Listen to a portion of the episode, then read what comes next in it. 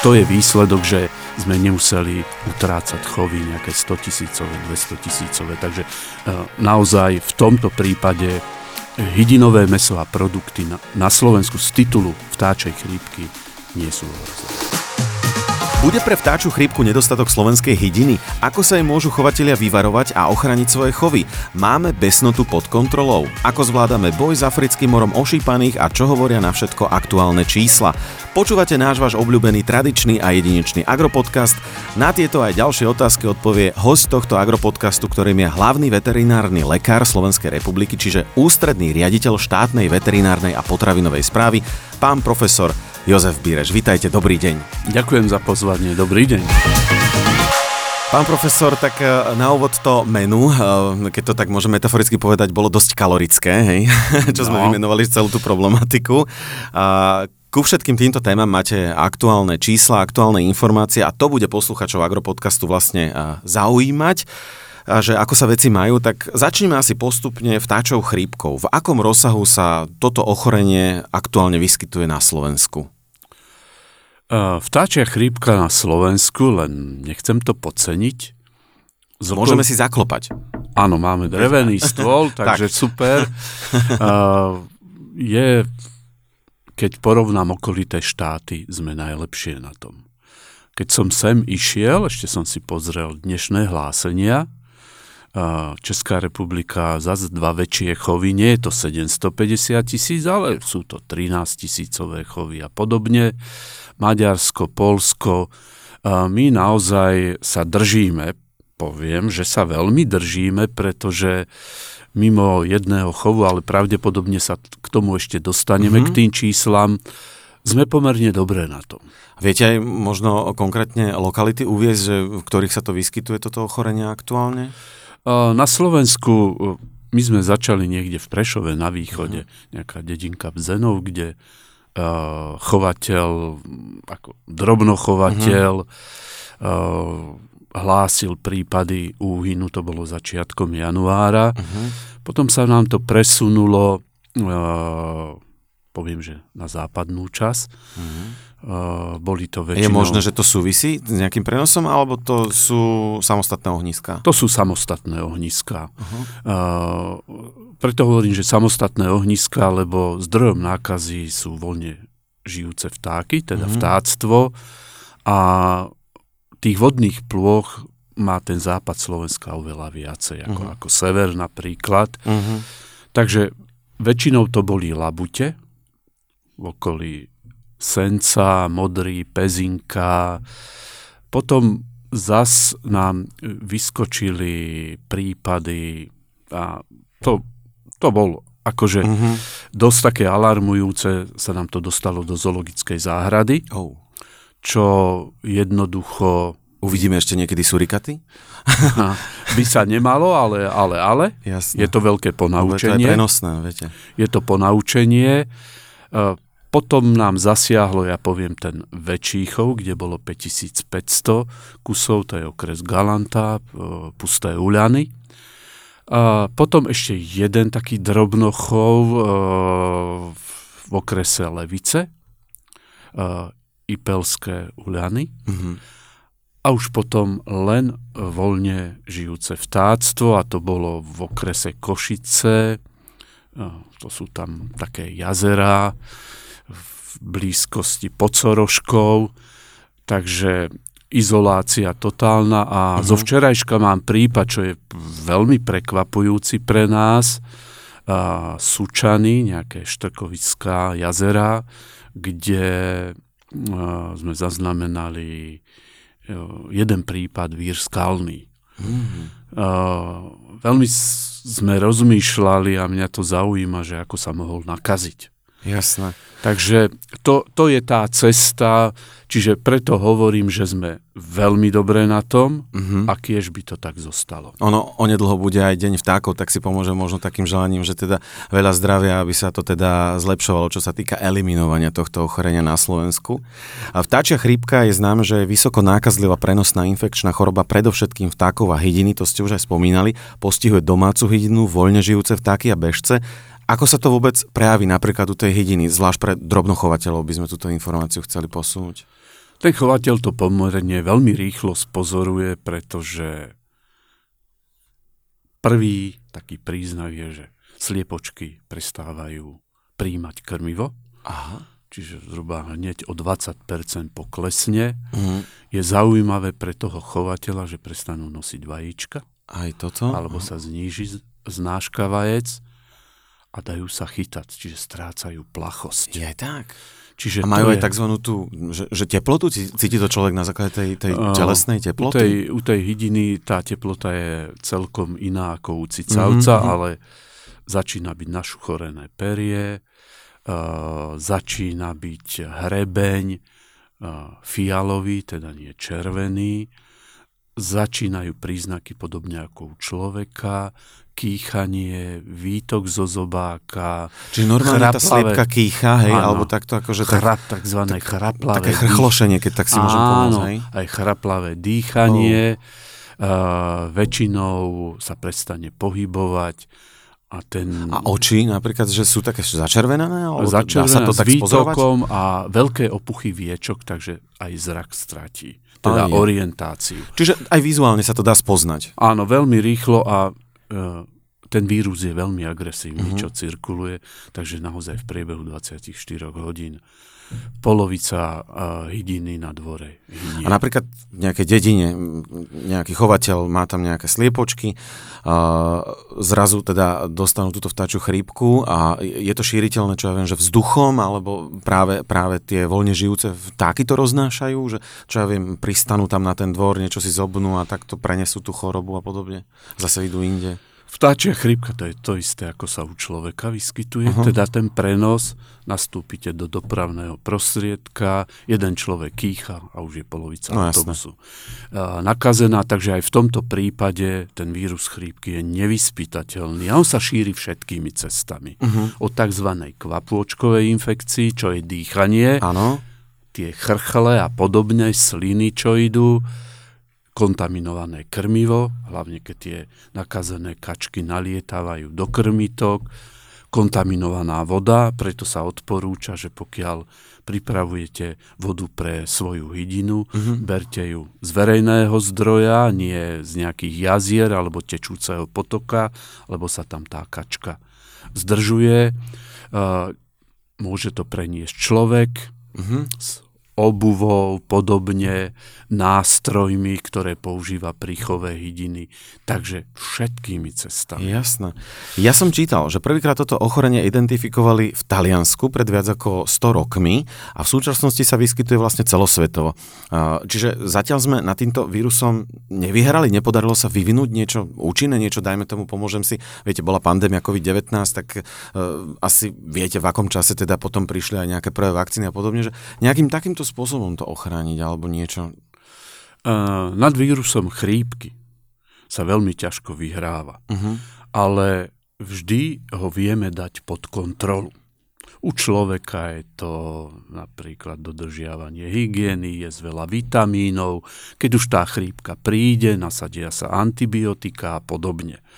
U zvierat je to trošku iné. Základom u tzv.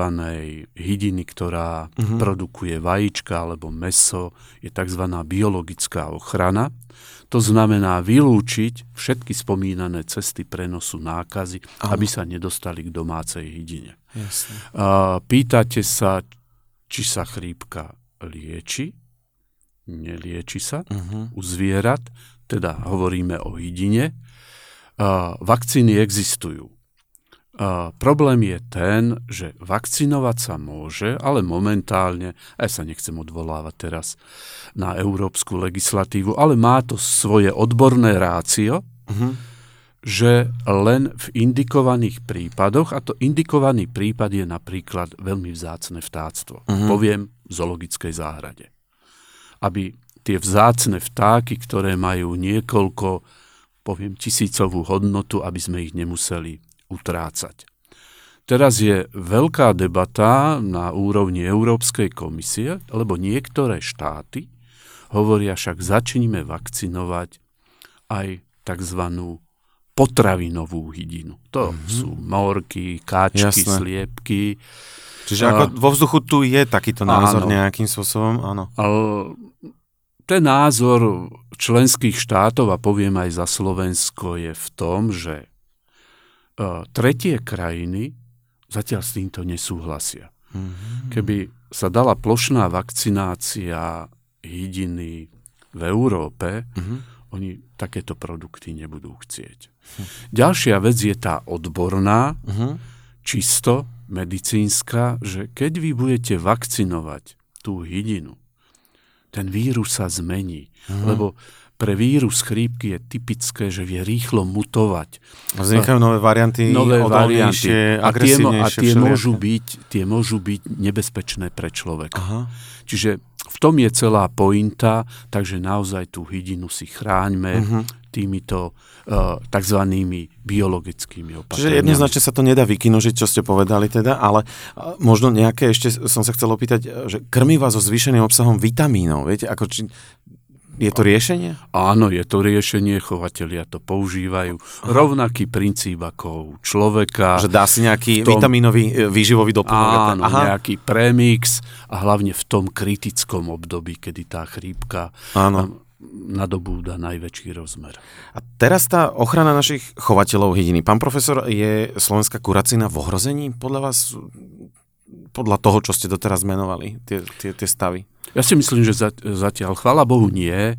Super. To je zas možno, možno verejné poďakovanie komerčným chovateľom, veľkým chovateľom. Ktorí dbajú o to, aby... Áno, spolupracujú s nami a naozaj tie opatrenia, ktoré my vydávame, mm-hmm. aktualizujeme, vo vlastnom záujme ich možno aj nad rámec realizujú. Takže to je výsledok, že sme nemuseli utrácať chovy nejaké 100 tisícové, 200 tisícové. Takže e, naozaj v tomto prípade hydinové meso a produkty na, na Slovensku z titulu vtáčej chrípky nie sú ohrozené. Ako môžu napríklad ochraniť e, naši chovateľia teda svoje husy, kačky, morky? Je, je ohrozený nejak voľný chov? Viete, ako to poznáme, že behajú si sliepky kade tade vlastne e, po dvore, na lúke, za domom, na vidieku, dostanú to, prinesú to a podobne. Že, že, či je niečo dobré také preventívne, účinné robiť už teraz?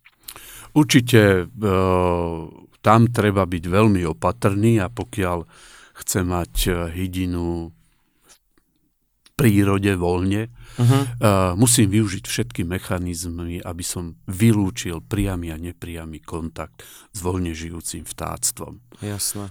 To najjednoduchšie, keď je to drahé, zaviesť napríklad siete ochranné, uh-huh. aby, aby tá kačka alebo tá divoká hus nenaletela medzi, medzi domáce zvieratá. Čiže, má to pod kontrolou. No, má to pod kontrolou. Čiže v tomto smere uh, chovateľ, ktorý produkuje na dvore hydinové meso alebo produkty.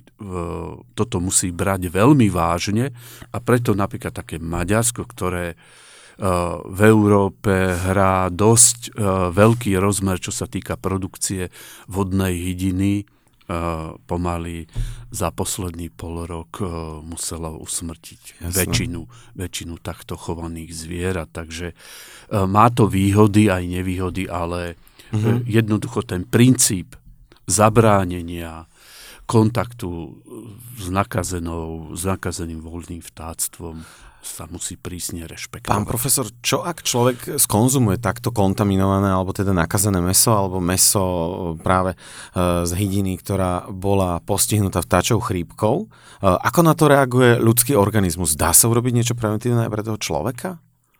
Uh, prvé. A... No, môže sa to stať pri tých drobných Áno, chovateľoch, viete. Pri akože... drobných, ale pri priemyselných nie. Nie, jasné, tam je to úplne iná, prísne kontroly sú. Hej. Tam je veľmi dôležité, že hydina sa nekonzumuje surová. Čiže, Čiže 50, prevarenie, varenie, pečenie, áno, 56 stupňov, 60 stupňov za 15 minút je vírus, vírus preč? preč, devitalizovaný. Čiže v pohode aj to vajíčko pri tom varení alebo pražení vírus končí. Len je dôležité, pokiaľ narába ešte uh-huh. so surovým mesom, so surovým vajíčkom, lebo ten vírus je aj na tej škrupine. Mm-hmm. Pokiaľ nedodržiava hygienu, tak sa môže takto nakaziť. Keby už tak bolo. Mm-hmm, jasné.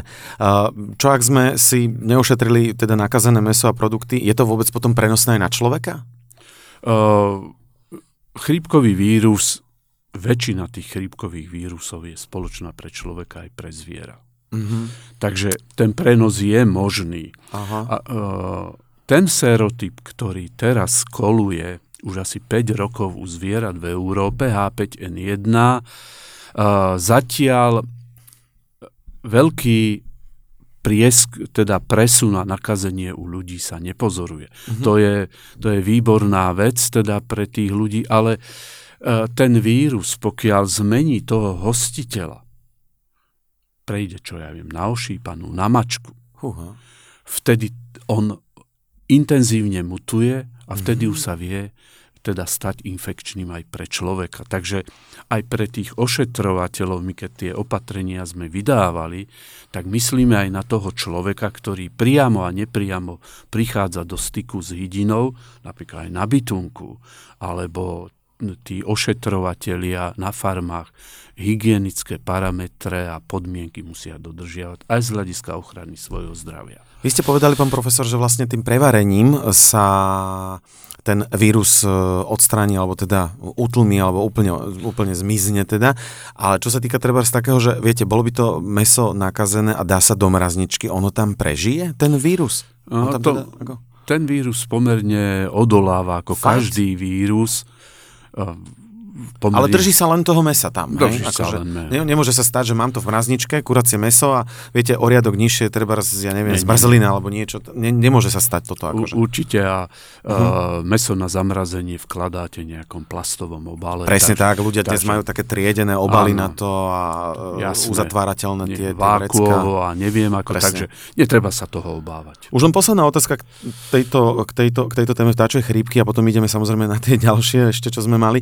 Uh, dá sa niekde nahlasiť nákaza z voľne žijúcich teda e, vtákov a zvierat a podobne, že ak teda človek spozoruje nejaké príznaky alebo divné správania a podobne, e, Dá sa to nejako riešiť, že komu to nahlásiť? Asi zrejme regionálne veterinárne potravinové správy? Áno, dobre hovoríte. E, zásada je, že pokiaľ takéto zviera voľne mhm. žijúce, čo jen stráca orientáciu, spomínanú plachosť, netreba sa ho dotýkať, aj keď je uhynuté, tak, tak. ale hlásiť e, buď na príslušnú regionálnu veterinárnu a potravinovú správu, to je veľmi dôležité, prípadne správcovi pozemku, e, hospodárovi polovníckého združenia a podobne. Jasné. Tak ako kedy si sa vždy hovorilo, Ohláste sa občania, prihláste sa. Hej. Tak, tak, ja tak, si tak. ešte pomôžem aj, kedy si bola dokonca aj taká kampaň na vtáču chrípku alebo teda podobne a sú tam presne uvedené aj tie postupy, takže stále Áno, platia. platí, je to aktuálne. Je to aktuálne a podobne.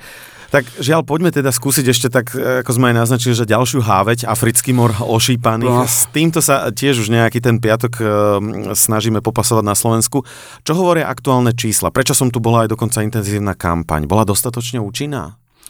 My naozaj tie nástroje na znižovanie šírenia nákazy využívame a zaoberá sa pravidelne vláda africkým morom ošípaný. Tam sa to reportuje, myslím, teraz najnovšie štvrťročne. Áno, áno štvrťročne. to na mesačnej báze a teraz štvrťročne vlastne vláda je vždy oboznamená materiálom, ktorý pripravujete v spolupráci áno. s ministerstvom pôdohospodárstva. Tak presne, čiže uh, naozaj my využívame všetky nástroje, či je to polovník, či to je chovateľ, či sú to bežní obyvateľia, vrátane turistiky napríklad a dominantnú úlohu hrajú v tomto veterinárni mm-hmm. lekári. Takže či je účinná táto kampaň, uh, čo región to rozdieli, mm-hmm. ale vírus, on sa správa rozdielne. Keď má podmienky, poviem, že sa šíri, keď nemá podmienky, tak zostáva v regióne. Čiže je to o tom mm-hmm. a tento vírus je v tom zákerný, že dokáže prežívať vo vonkajšom prostredí, v tej klobáse, mm-hmm. mesiac, mrazenom mese aj pol roka, v mesových výrobkoch, pokiaľ neboli tepelne opracované. Takže tam tiež teplom sa to dá vykinožiť. Áno, čiže tento vírus je pripravený, že on chce dlho žiť. Mm-hmm. Chce persistovať v prostredí a to znamená, že tá kampaň, ktorá tu bola spomenutá, musí byť e, rozsiahla mm-hmm. na všetky články. A dominantnú úlohu vzhľadom na to, že na Slovensku je vždy zdroj nákazy ten diviak, mm-hmm. hrajú polovníci, polovnícke združenia a následne sú potom chovatelia domácich ošípaných, ktorí s týmto rizikom musia počítať a znovu musia aplikovať všetky opatrenia, aby sa to nedostalo k domácim ošípaným. Ak si pamätáte, pán profesor, Slovensko prečo som vlastne a stále aj je rozdelené do tých rôznych zón podľa toho výskytu toho ochorenia. A, a ako je to aktuálne? Môže hroziť opäť e, nejaká situácia, keď sa museli e, utratiť aj celé veľkochovy napríklad? Uh, ja si myslím, že nie. Dúfajme, jasné. Že Opäť si môžeme toto, aj poklepať, toto, jasné. toto si držme palce a my, keď sme hovorili, že či tá kampan bola účinná, my v, možno za komisia na marcovom, najneskoršie na aprílovom zasadnutí v Bruseli nám zruší tzv. červené oblasti. Mm-hmm. Máme ich ešte dve, uh, to sú tam Medzilaborce, a čas Michaloviec a sme čistí. Čiže už máme len diviaky. A to je, to je neskutočný úspech, pretože posledný prípad v domácich ošípaných sme mali nejako 27. júla minulý rok. Takže tá kampaň niečo priniesla. Jasné. A ja verím, že ešte aj s tými polu, polovníkmi v spolupráci dosiahneme uh-huh. viac, že tú denzitu, koncentráciu diviakov dostaneme na, na tú úroveň, že bude zamedzené šírenie do ďalších okresov. Takže nehrozí to, čo sa predčasom možno tak e, pošuškávalo, bolo verejným tajomstvom, že slovenský rezen sa stane raritou a budeme ho poznať už len z rozprávania alebo rodinných fotografií. O, ja si myslím, že skrz Afrického moru určite nie. Jasné. A ak dovolíte, chcel by som sa tiež opýtať a zaujíma nás to, že či podobne tak ako pri tej vtačej chrípke e, je riešenie nejakou vakcínou, nejakým liekom, niečo, čo by sa dalo vyvinúť, aby, aby sa možno teda eliminovalo toto ochorenie? No, na tej vakcíne sa robí možno 15-20 rokov. Uh-huh. Čiže... Prečo to tak trvá? Neviete? A, pozrite sa, na COVID mesačne bola vždy nová varianta áno, áno, áno. vyvinutá, takisto aj u chrípky sa vie vyvíjať podľa zmeny štruktúry antigénej e, vakcína. Tento vírus moru je hrozne teda komplikovaný. Bežný vírus obsahuje tzv. 8 do 15 bielkovín. Mm. A morový 100, cez 150, 151. Čiže je to beťárisko. Je to veľký beťárisko a čiže tá vakcína, boli už vyvinuté, uh-huh. ale zrazu sa zistilo, že to vakcínou sa prenášala choroba, to napríklad bolo vo Vietname, v Číne skúšali, v, v Ruskej federácii a vakcína nemôže byť riziko. Jasne. Vakcína musí chrániť. Takže ten vývoj Preto to je to náročné, už je to vysvetlené. Čiže momentálne, momentálne vakcína neexistuje, ano. účinná. Ale amo nie je teda prenosné na človeka, ako mm, nie, nie, nie je to také ako napríklad pri tej vtáčej chrípke, čo ste spomínali, že tam sa to nejakým spôsobom môže, môže aj, aj, aj dostať a trošku zmutovať u toho človeka a podobne. Uh, a tiež tu teda platí, že to meso treba prevariť. Áno, áno, presne. Tepelne opracovať, uh-huh. i keď nie je prenosné, niekedy si povieme, že škoda, že nie je prenosné, lebo aj ľudia by boli opatenejší a Jasné. ľudia, človek, ktorý by ochorel na africký mor, by to nepreniesol. Lebo je čas takých zabíjačiek, no, viete, no, a teraz presne. sa ešte pred Veľkonocou Takže pre ochranu, bude na tých dvoroch, rodinných domoch robiť. Pre ochranu a... človeka je to dôležité, no, ale, ale zase ten človek môže hrať úlohu tzv. mechanického prenášača vírusu. Dobre, no tak ďakujem aj za tieto aktuálne informácie. A už tu máme na záver tú poslednú galibu teda, e, lebo niekto by pri dnešnom agropodcaste mohol e, mať pocit alebo dojem tak metaforicky opäť, že, že nejako zbesnievame, ale tak sme sa kontinuálne teda preniesli k tej záverečnej téme a to je teda besnota. Tiež teda na mhm. Slovensku mm. takýto neduch tu máme. E, je to tak povedať celosvetový problém. Výskyt je hlásený z viac ako 150 krajín na všetkých kontinentoch, s výnimkou len teda Antarktídy, ale základná otázka, máme besnotu aktuálne pod kontrolou kontrolou na Slovensku, pán profesor? Uh, áno, určite, ja si myslím, že áno. Uh-huh. pretože my robíme rôzne opatrenia. Okrem iného vakcinujeme líšky, čo je podobne ako diviak na mor.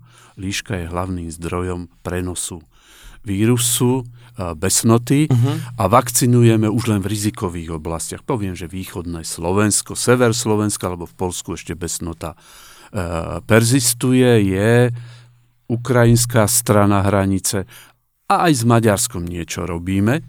Takže máme to pod kontrolou, čo sa týka voľne žijúcich zvierat a miláčikovia, psíkovia, tam je to natvrdo v zákone, v 12. týždni veku musí byť psíček zavakcinovaný, začipovaný a tak ďalej. Všetko, a môže si bežkať ďalej. A môže, takže máme pod kontrolou. A práve e, to, že znovu sme krajina s výskytom besnoty, je to, že tieto veci neboli dodržané o ktorých som začal Jasné.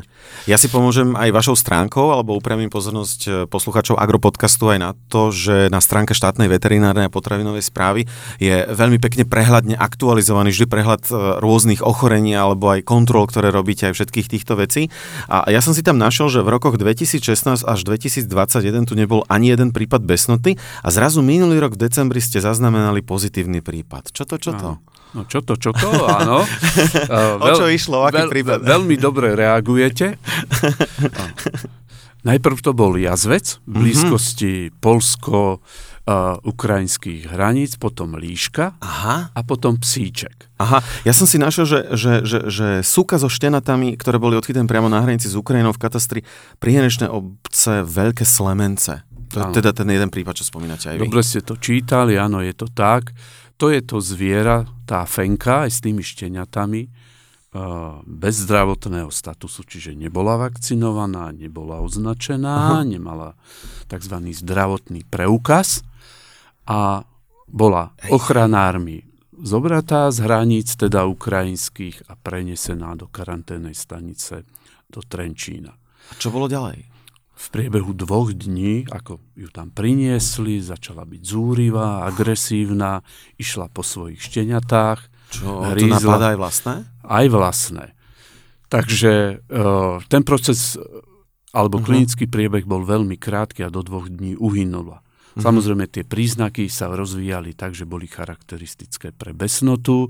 Hneď sme teda dali vyšetriť v referenčnom laboratóriu a besnota Čiže... sa potvrdila. Aha. A to je to, keď sme po, spomínali jazvec, líška, pes, ano. takisto každého vírusu robíme tzv. tzv. sekvenačnú analýzu. Chceme zistiť, že odkiaľ je ten vírus či to je náš vírus, ktorý bol možno pred desiatimi rokmi na Slovensku. Potom... Alebo existuje zrejme, pardon, že vám do toho skáčem, asi nejaká databáza alebo nejaká áno, evidencia vírusov áno, a vy viete identifikovať, no. či to je niečo, čo sa tu opäť oživilo. Čiže všetky tri zvieratá, ktoré sme potvrdili, bol to vírus, ja to nazvem cudzí, uh-huh. teda bol introdukovaný na Slovensko týmito zvieratami a je to vírus, ktorý cirkuluje čo aj na Ukrajine, a v Polsku. Čiže bola to infekcia prinesená na Slovensko. Uh-huh, Čiže uh-huh. keď ste sa pýtali, či to máme pod kontrolou, áno, my to máme pod kontrolou. Dobre, to je dôležité. Čiže takže... nie je to náš vírus, poviem, ale je to cudzí vírus. Jasné. Pomôžem si trochu ešte z histórie, e, keď sme sa pripravili na tento agropodcast. E, bolo u nás niekedy vôbec obdobie, že besnota bola veľmi rozšírená choroba, niečo porovnateľné s pandémiou, pán profesor? Bolo to niekedy v 80. 90. rokoch, ale my sme veľmi intenzívne začali na Slovensku prevádzať tú tzv. plošnú vakcináciu líšok. Áno, áno, pravidelne sa myslím áno. robí aj kampane na to. Áno, dvakrát do roka, tzv. jarná a jesená. Ako sme vstúpili do únie, prispela nám aj únia, aj nám prispieva Čiže naozaj tá vakcína je cielená, vakcinácia kontinuálna, čiže tie líšky, preto ich je toľko veľa, uh-huh. lebo sú zdravé. Predtým, keď bola besnota, tak líšky pomaly neboli, lebo hynuli na besnotu. Uh-huh. Čiže teraz sú OK, len keď nám niečo pribehne spoza hraníc. A toto je najhoršia situácia. Čiže áno, bola situácia kritická, vtedy sme diagnostikovali aj, čo ja viem, aj u hospodárskych zvierat, ako je kráva, kvôň a podobne. Teraz, teraz už je to len zbytok, aj to je, že proste ten vírus bol prinesený na Slovensko. Vy ste spomínali, pán profesor, už ten prípad, že tá suka napadala vlastné, čiže jedným z tých príznakov je, že to zviera je aj uh, nadmerne agresívne, alebo teda také útočné, a, alebo aj iné príznaky sú také voľne e, spozorovateľné? E, Besnota má určité štádia, ale chcem povedať to konečné, čo sa pýtate. Ona sa prejavuje v tzv. agresívnej forme, to bol tento prípad, hryzie útočí. Útočí na majiteľa, útočí na okolité zvieratá, dokonca požiera cudzie predmety, ako sú kamene, drevo. A to, že vám rozhryzie nábytok a podobne, to s tým áno. zase nesúvisí. Ne, hej, to, to, to, to sa zase baví psíček. Áno, jasne, Má dobre, zábavu. Zase, aby a potom nemyslel, existuje hej. tzv. tichá forma, kde zviera len je plaché, neútočí, uniká teda z priestoru, stráca orientáciu v priestore. Že také introvertné to no, správanie? Hej, takže e, to sú tie príznaky, ktoré pri besnote sa dajú veľmi rýchlo zdiagnostikovať, uh-huh. Len je dôležité naozaj, aby nedošlo k poraneniu človeka, pretože... Áno, lebo je to veľmi nebezpečná, priam smrteľná choroba však. Áno, presne, keď sa zachytí neskoro, tak, tak ako zviera, ako ten psích, tak isto aj Toto človek. už môže byť fatálne potom pre Áno, človeka. takže preto ten dôraz na vakcináciu domácich zvierat a dodržiavanie pravidiel je naozaj pri tejto chorobe na mieste. Vy ste už naznačili riešením teda aj tá plošná vakcinácia, teda aj ten kampaňovitý e, režim, ktorý sa okolo toho vedie, ale dá sa teda aj individuálne toho domáceho psíčka alebo mačičku teda nejako vakcinovať, nejak ochrániť alebo podobne, aby náhodou to nedostalo to zvieratko? Áno, to je, to je vlastne ten princíp vakcinácie. Každé vnímavé zviera, mm-hmm. u nás je to peza mačka, hlavné. Áno.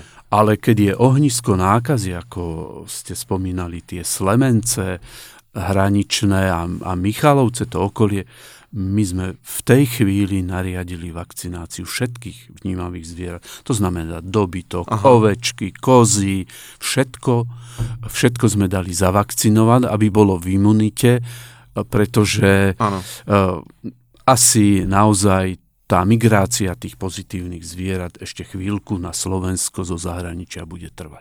A na tých zaočkovaných zvieratkách sa to aj nejako prejaví na tom správaní? Má to vplyv treba na nejaké reakcie alebo alebo sú, sú to už overené proste vakcinácie? Tie vakcíny sú overené, chovateľ sa nemusí vôbec obávať, je dôležité len dodržať ten uh-huh. časový limit, ale e, naozaj tie vakcíny sú veľmi spolahlivé. E, Áno. E, produkujú ich svetové farmaceutické firmy. Áno. Pán profesor, o výskyte besnoty vlastne informujete aj prostredníctvom masovo-komunikačných prostriedkov alebo aj vďaka sociálnym sieťam, internetu a podobne.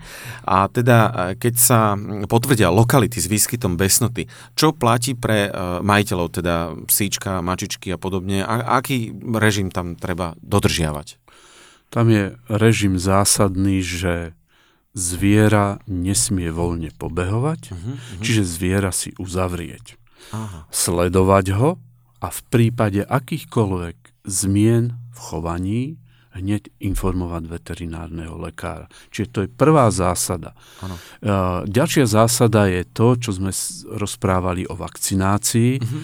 Hneď si pozriem očkovací preukaz, mám ešte v imunite zviera alebo nemám. Pokiaľ nie, hneď si ho dať zavakcinovať. Aha, Tá, ten nástup imunity po aplikácii vakcinácie začína v nejaký 12. 14. deň, ale úplne je vyvinutá na 30. deň.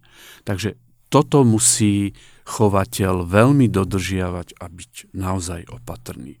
Akékoľvek voľné pobehávanie zvierat zakázané. Jasné. Pretože to je veľké riziko a tam naozaj potom už spomínaná liečba neexistuje. Takže dávať pozor v tých lokalitách, sledovať správanie zvierat a v prípade nejakých abnormalít potom vyhľadať veterinárneho Áno, lekára. A blíži sa čas testovania na rôzne predlžené víkendy alebo aj jarné, letné pobyty neskôr a podobne. A vôbec, ako je to s cestovaním do zahraničia, pán profesor? Či musia byť povinne zaočkované psi a mačky, ak ich berú majiteľia na dovolenky? Lebo dokonca myslím, že niektorí hotely to aj vyžadujú, že potrebujú mať potvrdenú ano. vakcináciu toho miláčika, ak sú to také tie uh, friendly hotely, že si tam môžete doniesť tieto zvieratka. Zásadou je, aj keď uh, zviera si zoberete na dovolenku, čo je do Grécka, uh-huh.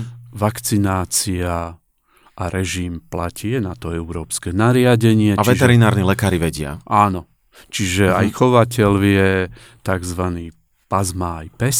Uh-huh cestovateľský, kde všetky záznamy, ktoré je potrebné od označenia, teda čipu, systém očkovania je tam zaznamenaný, takže v pohode môžu cestovať. Len to pravidla treba dodržiavať. No a už len potom na záver, eh, ako vôbec postupovať tiež, keď sme tu mali tie predchádzajúce ochorenia, pri náleze nejakého podozrivého, dokonca nebude aj uhynutého zvieraťa, čo robiť, ak pohryze dokonca potom to zviera človeka, a, a ako postupovať. Ale teda skôr, teda, ak zbadáme také uh, rizikové zviera, tak asi kontaktovať tiež regionálnu veterinárnu potrebnú správu, alebo?